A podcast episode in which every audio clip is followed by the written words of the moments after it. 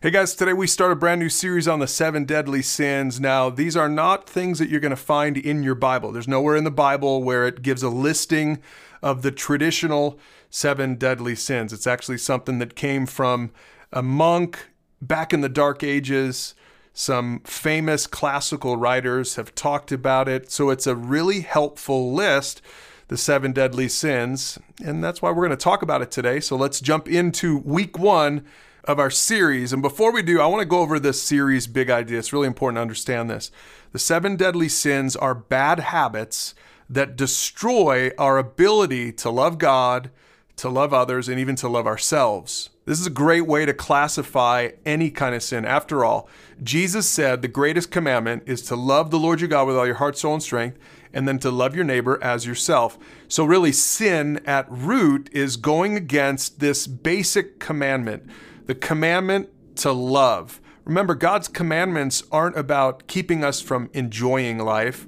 It's actually just the opposite. God's commandments help us to really get the most out of life. Well, sin destroys all of that. And here's the solution according to author Graham Tomlin. We'll put a link to his book down below. We're basing this series loosely on his excellent book called The Seven Deadly Sins. He writes The emergence of goodness in us is not a matter of strenuous moral exertion on our part, but of responding to the love of God who looked for us long before we ever looked for him, and working together with the Holy Spirit, who tirelessly works to bring some likeness to Jesus Christ out of us. So, we're going to see as we go through this series that the antidote to these sins is actually to respond to the love of God. All right, so here's the classical listing of the seven deadly sins. You got pride and lust, envy, sloth, anger, greed, and gluttony. And today, in lesson one, we're going to talk about the sin at the top of the list pride. Let's start with the definition. Pride is a feeling of deep pleasure or satisfaction derived from one's own achievements. Or another definition is a consciousness of one's own dignity. Now, this is a dictionary definition of pride, but I want to show you what the Bible says about it. Pride is a false pathway to self worth, making self worth or self esteem something that we try to build on the basis of our own goodness.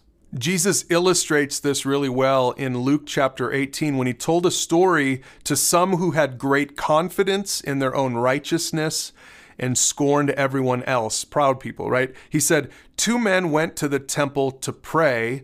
One was a Pharisee, a deeply religious leader back in his day, and the other was a despised tax collector. And the Pharisee stood by himself and he prayed this prayer I thank you, God, that I'm not like all the other people, cheaters and sinners and adulterers. I'm certainly not like that tax collector over there. He said, I fast twice a week and I give you a tenth of my income. All right, here's what's happening in this story in case you don't recognize it. I think most of us do recognize it. Here's a guy who is self righteous, he's singing his own praises. And what what is pretty clear when we meet people like this, when we encounter people like this, maybe you're like this, or maybe you know some people like this, they're tooting their own horn, they're elevating themselves, they're trying to get other people to acknowledge how good they are. And so many times, what's at the root of that is low self esteem, really, because people who are confident in their own self worth, they don't need to say stuff like that, right? But other people actually try to do this sort of stuff to build up their own sense of self worth. And the problem with that, at least according to the Bible, is that it never works because we're all broken, we're all sinners, we're all imperfect. Instead, consider the opposite of pride, which is humility. And here's how we define it it's being secure in your own standing with God on the basis of Christ's goodness alone. The Apostle Paul illustrates this in Ephesians chapter 2, verses 8 and 9, where he says, God saved you by his grace when you believed, and you can't take credit for this. It's a gift from God. Salvation is not a reward for the good things that we have done, so none of us can boast about it. This idea is at the heart of the biblical Christian message. It's that you and I are broken, that we cannot save ourselves, but that if instead we would let go of our pride, we would let go of our desire to assert ourselves, or we'd let go of our need to save ourselves. And if we would look to Jesus and recognize that we're broken and place our trust in Jesus and recognize in humility that He's God and that we're not, then according to the Bible, we will be saved. And then we can be secure in our standing with God because it's on the basis of Christ's goodness, not on the basis of our own goodness. So, back to our story in Luke 18, we already saw what the Pharisee did.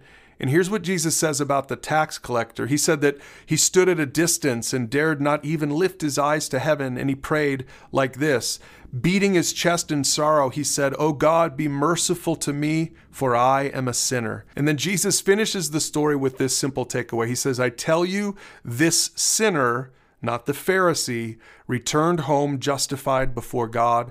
For those who exalt themselves will be humbled, and those who humble themselves will be exalted. You know, it's really hard to be self aware when we read a story like this one in Luke 18, but I'm going to challenge you to think about that. Which character do you associate more with?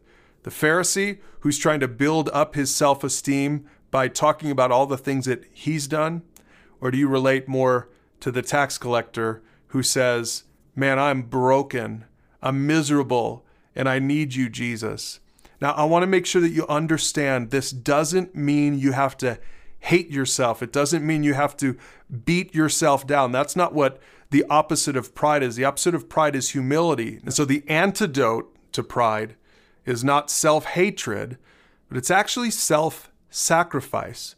It's the ability to look outward to find someone to serve. And we see this modeled in Jesus himself. Look at what it says in John 13. It says, Jesus knew that the Father had given him authority over everything and that he had come from God and would return to God.